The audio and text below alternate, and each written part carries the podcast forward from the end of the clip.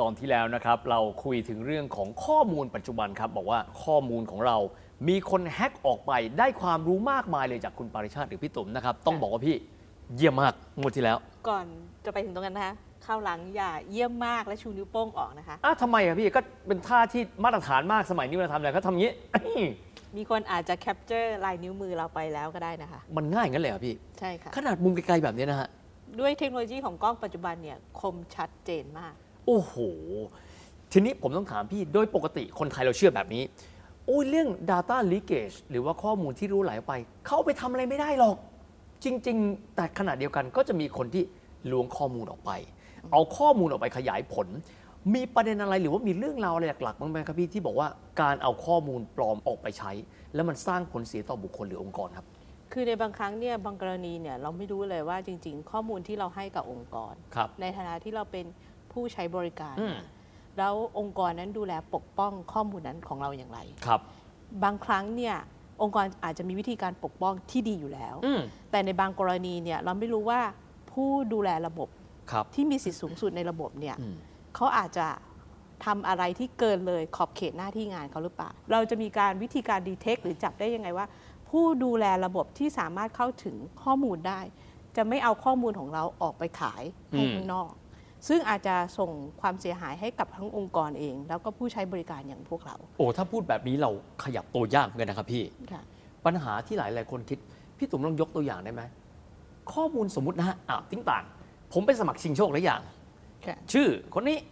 นามสกุลนี้ เบอร์โทรศัพท์นี้ มันก็ไม่เห็นเป็นไรป่ะครับพี่ จริง ๆ พวกนั้นน่ะถูก classify ว่าเป็น sensitive information ตามพรบคุ้มครองข้อมูลส่วนบุคคลเลยนะคะ อ้าวจริงดิ ชื่อ ฮะ นามสกุลที่อยู่เบอร์โทรศัพท์ อ้าว สามารถ identify ได้ว่าบุคคลนั้นคือใคร อ๋อนี่เขาถือว่าเซนซิทีฟละ ใช่ โอ้ เราเป็นคนกรอก ครับ ด้วยตัวเราเอง ด้วยตัวเราเองด้วย เราอนุญาตให้เขาเอาไปทำแต่ในระหว่างทางเรามั่นใจได้ไงตอนที่เราหย่อนชูคูปองชิงโชคเนี่ยกล่องที่รับเก็บ ใครเป็นคนดูแล ใครเป็นคนปกป้อง มีการเก็บรวบรวมยังไง แล้วหลังจากที่มีการจับรางวัลชิงรางวัลแล้ว มีการทำลายเอกสารนั้นอย่างไร ผมถามในแง่ของมาตรการในการดูแลความปลอดภัย ไม่ให้ข้อมูลเหล่านี้เซนซิทีฟก็ดีคอนฟ idential ก็ดี รู้ไหลออกไปอะมันมีความรัดกุมมากน้อยขนาดไหนแล้วครับพี่ปัจจุบัน จริง ๆ หลาย ๆ องค์กรเนี่ย ถ้าไม่นับที่เป็น financial sector อืม ถ้าก็เพิ่งเริ่ม เพิ่งเริ่ม ใช่ หรือมันเริ่มเพราะว่ามี incident เกิดขึ้น อืม มี data leakage เกิดขึ้น ก็เลยอยากที่จะดูแลปรับปรุง ถ้าเป็น financial sector เนี่ยเขาเริ่มทำมาระยะหนึ่งแล้ว อ่างั้นผมถาม financial sector เราเข้าใจเป็นเรื่องการเงินการทอง ค่ะ แล้วเซกเตอร์อื่นที่เขาก็ไม่น่ามีอะไร มันก็ไม่ใช่เรื่องเงินเรื่องทองอะ คืออย่าง มีมีมีเรื่องที่ที่มันดูน่ากลัวเหรอพี่ อย่างอ่าโรงงาน อืม เราคิดว่าไม่น่าจะมีอะไรถูกไหมะ ครับ สูตรการผลิตสำคัญไหมคะ โอ้ยความลับทางการค้าเลยนะ ใช่ โอ้ จริง ๆ ในทุก ๆ industry อะค่ะ ครับ จะมี sensitive information แต่ปัญหาคือว่า business อะรู้หรือเปล่าว่าข้อมูลเหล่านั้นเป็น sensitive information ขององค์กร ครับ เพราะจุดเริ่มต้นเลยอันดับแรก ลูกค้ามักจะไม่รู้ว่าจริง ๆ แล้วเขามี data ที่เป็น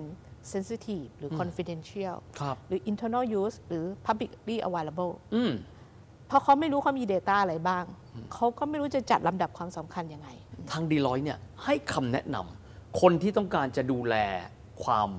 ปลอดภัยของข้อมูลตัวเอง ให้คำแนะนำสมมติเป็นขั้นเป็นตอน ค่ะ พาเราเดินไปหน่อยได้ไหมครับทำยังไงบ้าง คือจริงๆไรดีร้อยเนี่ยเราจะมีตัว data protection framework อยู่อะนะคะ ครับ ตัว Data Protection Framework เนี่ยจะช่วยไกด์ลูกค้าว่าในแง่ของ governance structure ในแง่ของ policy process procedure ในแง่ของ system เนี่ยในแต่ละ layer เนี่ยเรามีวิธีการดูแลปกป้องอยังไง ครับ ลูกค้ามักจะบอกอ๋อไม่รู้หรอก อืม ถ้างั้นเราทำ data protection assessment ใหม่ เพราะว่าการที่ data จะรั่วไหลออกนอกองค์กรได้เนี่ยมีมากมายหลายวิธี อืม มันไม่ใช่แค่รั่วทางระบบ ครับ มันอาจจะเป็นกระดาษที่บังเอิญเราไปวางทิ้งไว้ที่ไหนแล้วเป็น sensitive ใช้กระดาษยัง information สิ่งอย่างครับพี่ ใช่ค่ะ โอ้ย คือมันมีแนวทางในการลีกได้หลากหลาย โดยจุดเริ่มต้นเนี่ยเราจะช่วยลูกค้าในการประเมินก่อนว่า โอเค potential data leakage maturity ของคุณเป็นยังไง ครับ มี area ไหนบ้างที่ต้องได้รับการ improve ครับ นะคะแล้วเราก็จะให้ recommendation เพราะว่าในบางเรื่องมันอาจจะปิดได้แค่เรื่อง awareness ก็ได้ ครับ พนักงานอาจจะไม่ได้มีความตระหนักรู้ อืม เกี่ยวกับเรื่อง data leakage ครับ อาจจะไม่ได้ตระหนักรู้เกี่ยวกับเรื่องพรบคุ้มครองข้อมูลส่วนบุคคล เรื่องอะไรที่เกี่ยวข้องกับตัวคุ้มครองข้อมูลส่วนบุคคลรวมไปถึงไซเบอร์ ครับ นะคะ หรืออาจจะปิดด้วย process เช่นอย่างที่เรียนนะคะว่า องค์กรจะต้องมี information classification policy standard and procedure โอ้ มีทำอะไร ถ้าเราเจอคำว่า sensitive บนเอกสาร พนักงานต้องรู้ว่า โอเค ถ้าเป็น sensitive ไม่ควรวางบนโต๊ะ ควรจะเก็บใส่ลิ้นชักล็อก โอ้ ถูกไหมคะถ้าจะส่งต่อให้คนอื่นต้องใส่ซองที่ซิลเข้า ครับ รหัส อืม ถ้าจะส่งไฟล์นี้ที่เป็น sensitive ควรจะมีการ encrypt ก่อนที่จะส่งให้คนอื่น โอ้โห ถูกไหมคะเพราะฉะนั้นปกติเนี่ยเราก็จะดู 2 เรื่องนี้เป็นหลักก่อน ครับ เสร็จแล้วเนี่ยก็จะดูว่าเทคโนโลยีอะไรที่สามารถช่วยให้ลูกค้า automate process เหล่านี้ได้ ออโตเมตมีความหมายว่าไม่ได้พึ่งตัวคนละ ถูกต้อง พึ่งตัวระบบ ใช่ค่ะ ในฐานะที่ผมไม่ใช่คนที่รู้เรื่องเทคโนโลยีนะครับ ผมอยากให้พี่อธิบายถึงเรื่องของ Data Leakage ข้อมูลด้วยผ่านตัวระบบก่อน แล้วเราใช้เทคโนโลยีอะไรที่เข้ามาช่วยป้องกันก่อนที่จะไปถึงตัวบุคคลนะฮะ เอาที่ตัวระบบก่อนนะพี่ ปัจจุบันเนี่ยค่ะมีเทคโนโลยีเขาเรียกว่า data classification tool เวลาเราเปิดไฟล์ขึ้นมาปุ๊บ เราทำงาน พอเราจะกดเซฟมันก็จะถามว่า โอเคไฟล์นี้นะ จะเป็น sensitive หรือเป็น confidential อืม หรือเป็น internal use ถ้า user หลอก ทั้งทั้งๆที่ contain confidential information อยากจะเซฟเป็น internal use อืม tool มันจะบอกว่าไม่ได้ ในเมื่อไฟล์เนี้ยมัน contain confidential information นะ คุณต้องเซฟเป็น confidential เท่านั้น ขออนุญาตเบรกถามเลย confidential ที่พี่พูดถึงได้แก่อะไรบ้างครับ คือ sensitive เราพอเข้าใจละว่าอาจจะมีความอ่อนว่าถึงระดับที่บอกว่าเป็น confidential มันมีอะไรบ้างครับพี่ ค่ะ อย่างถ้า confidential เนี่ย โดยปกติก็คือจะเป็นพวกอ่า business strategy เราก็คงไม่ได้อยากเปิดเผย network diagram อ่ะ ถ้าเกิดคนอื่นรู้ ครับ ใช่ไหมคะ หรือแม้กระทั่งอ่าข้อมูลที่เกี่ยวข้องกับอ่าสูตรการผลิต บางที่เขาก็ classify ว่าเป็น confidential จริง ๆ classification เนี่ย ขึ้นอยู่กับองค์กรเลยค่ะ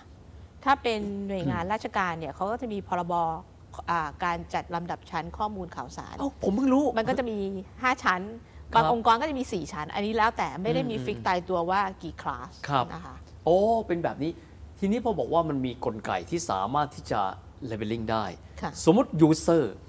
ไปหลอกละ ไม่ใช่ confidential ไม่ใช่ความลับ แต่เป็น sensitive มันรู้ได้ไงครับพี่ ทูเป็นฉลาดอะเพราะว่าเราใส่คีย์เวิร์ดเข้าไป ให้มัน โอ้โห ดีเทคว่าคำไหนคือ contain อ่า confidential information ครับ ฉะนั้นส่วนหนึ่งเนี่ย เทคโนโลยีต้องใช้ร่วมกับผสมผสานกับที่ปรึกษาค่ะว่า อืม ออกแบบว่าจะเซตรูเซตยังไงให้มันสามารถดีเทคเจอได้ ครับ นะคะ อืม แต่บางครั้งระบบทั้งหมดก็คงไม่ใช่ ที่สุดมันก็ขึ้นอยู่กับตัวบุคคล ค่ะ โดยเฉพาะยิ่งเนี่ยคนที่ถือกุญแจไอทีขององค์กร อืม ที่จะสามารถทำสิ่งต่างๆ ได้ อย่างที่พี่ตุ๋มบอกนะ สิ่งที่น่ากลัวคือ authorized people คนที่มีอำนาจคือถือกุญแจเนี่ยดู unauthorized สิ่งไปทำสิ่งที่มันไม่ถูกต้อง ค่ะโดยปัจจุบันเนี่ยมันจะมีเทคโนโลยีที่เขาใช้เรียกว่า database monitoring ค่ะ อืม คือคอยมอนิเตอร์ดูว่า DBA ผู้ดูแลระบบฐานข้อมูลเนี่ยทำอะไร โอ้ เกี่ยวกับ Data บ้าง เข้าถึงข้อมูลไหนบ้างนะคะ คือไปมอนิเตอร์คนถือกุญแจอีกชั้นหนึ่ง ใช่ โอ้โห อันนี้ดูด้วยระบบ ดูด้วยระบบ อันนี้ต้องพึ่งพิงระบบอย่างเดียวเลยค่ะ อืมอืมอืม หรือแม้กระทั่งบางครั้งผู้ดูแลระบบเองเนี่ยลาพักร้อน ครับ ต้องมีการเดล g a t e งานให้กับอ่าน้องๆในทีม ครับ นะเขาเองก็กังวลเวลาเขากลับมา เอ๊ะ น้องเราไปทำอะไรหรือเปล่า อืม ในบางเทคโนโลยีนะคะ สามารถย้อนเรียกกลับดูได้เป็นวิดีโอเลยนะคะว่าเข้าไปทำอะไรบ้าง อืม เปลี่ยนแปลงข้อมูลอะไรได้บ้าง อืม นะคะ แต่อย่างเวลาที่โลกนี้ปัจจุบันเวลาเราใช้ มันต้องบอกว่ามันไม่ได้สติ๊กอยู่กับตัว device ค่ะ ติ้งต่างคนทำงานปั๊บเซฟใส่ USB USB หาย ข้อมูลลิกไปอยู่ที่อื่น จะดูแลกันยังไงครับ คือจริง ๆ อย่างของ d e l o i t t e เองอะนะคะฮาร์ดดิสของพนักงานของเราทุกคนเนี่ยก็คือมีการเข้ารหัส ในกรณีที่ฮาร์ดดิสหายโน้ตบุ๊กหายเนี่ยค่ะ อืม ก็ไม่สามารถเข้าถึงเนื้อ Data ได้ ครับ นะคะเราก็จะมี procedure ว่าเขาต้องรีพอร์ตทางออฟฟิศนะคะแล้วก็มีการแจ้งความ อืม ในขณะเดียวกันถ้าเกิดจะเอาข้อมูลที่อยู่ในโน้ตบุ๊กเนี่ยเซฟใส่ตัมไดทัมไดนั้นต้องเข้ารหัส ถ้าไม่งั้นออฟฟิศจะไม่อนุญาตให้คุณเซฟงานออก อืม ใส่ทัมไดได้ ครับ นะคะนี่ก็จะเป็นมินิมัม requirement อืม ที่ที่เราดูแล ครับ ปกป้อง เราก็จะให้ recommendation กับลูกค้าในคล้าย ๆ กัน ครับ ถ้าเห็นเนี่ยเดี๋ยวนี้ในสถาบันการเงิน แล้วก็องค์กรที่ค่อนข้าง serious เกี่ยวกับ data leakage เขาจะปิด USB port เพราะ USB port เนี่ยน ไม่ คือ สามารถจะใช้ external ไปจุบออกมาได้ไง ใช่อันนั้นคือ definitely ห้ามเซฟอะไรออกเลย เพราะฉะนั้นก็ต้องสติ๊กอยู่กับ device ใช่ หรืออะไรก็ตามที่สามารถ access ได้ด้วย password เท่านั้น ใช่ค่ะ โอ้ หรือถ้าเกิดพนักงานจะต้องเอาต้องการเอาข้อมูลออก บางคนเนี่ย ส่งไปที่ personal email account ถ้าองค์กรนั้นซีเรียสมาก ๆ เขาจะมี True Data Leakage อ่ะคอย Monitor อืม ที่ Mail Gateway เลยค่ะ ว่าคุณส่ง Sensitive Information ไปที่ Personal Email หรือเปล่า อ๋อ บางคนพนักงานบางที่บอกว่า ก็ต้องเอางานกลับไปทำที่บ้านนี่ ครับ ทำยังไงล่ะ ถูก ฉะนั้นองค์กรก็ต้องเวทอะค่ะ ว่าคุณจะยอมให้ sensitive information ของคุณไปเก็บอยู่ที่โน้ตบุ๊ก อืม ของพนักงานที่บ้านหรือเปล่า ครับ คุณจะเวทเรื่องนี้ยังไง อืม คุณจะคอยมอนิเตอร์เรื่องนี้ยังไง ครับ นะคะทุกอย่างมันต้องพึ่งพาด้วย people process และเทคโนโลยี ทำไปทำมา บางคนบอกกลัวจังในโลกดิจิตอล นี่ก็ส่งง่ายๆเลย ปริ้นออกมา จริงๆ การปริ้นเป็นอันที่คอนโทรลยากที่สุด อ้าว แล้วเรามีวิธีการดูแลไหมครับเอาสมมติบางทีเราส่งข้อมูล sensitive confidential ไปก็ปริ้นนะก็น่าจะปลอดภัยไหมครับพี่ คือถ้าเรากลัวขนาดนั้นเนี่ยมันจะมีอีกเทคโนโลยีหนึ่งก็คือ Digital Life Management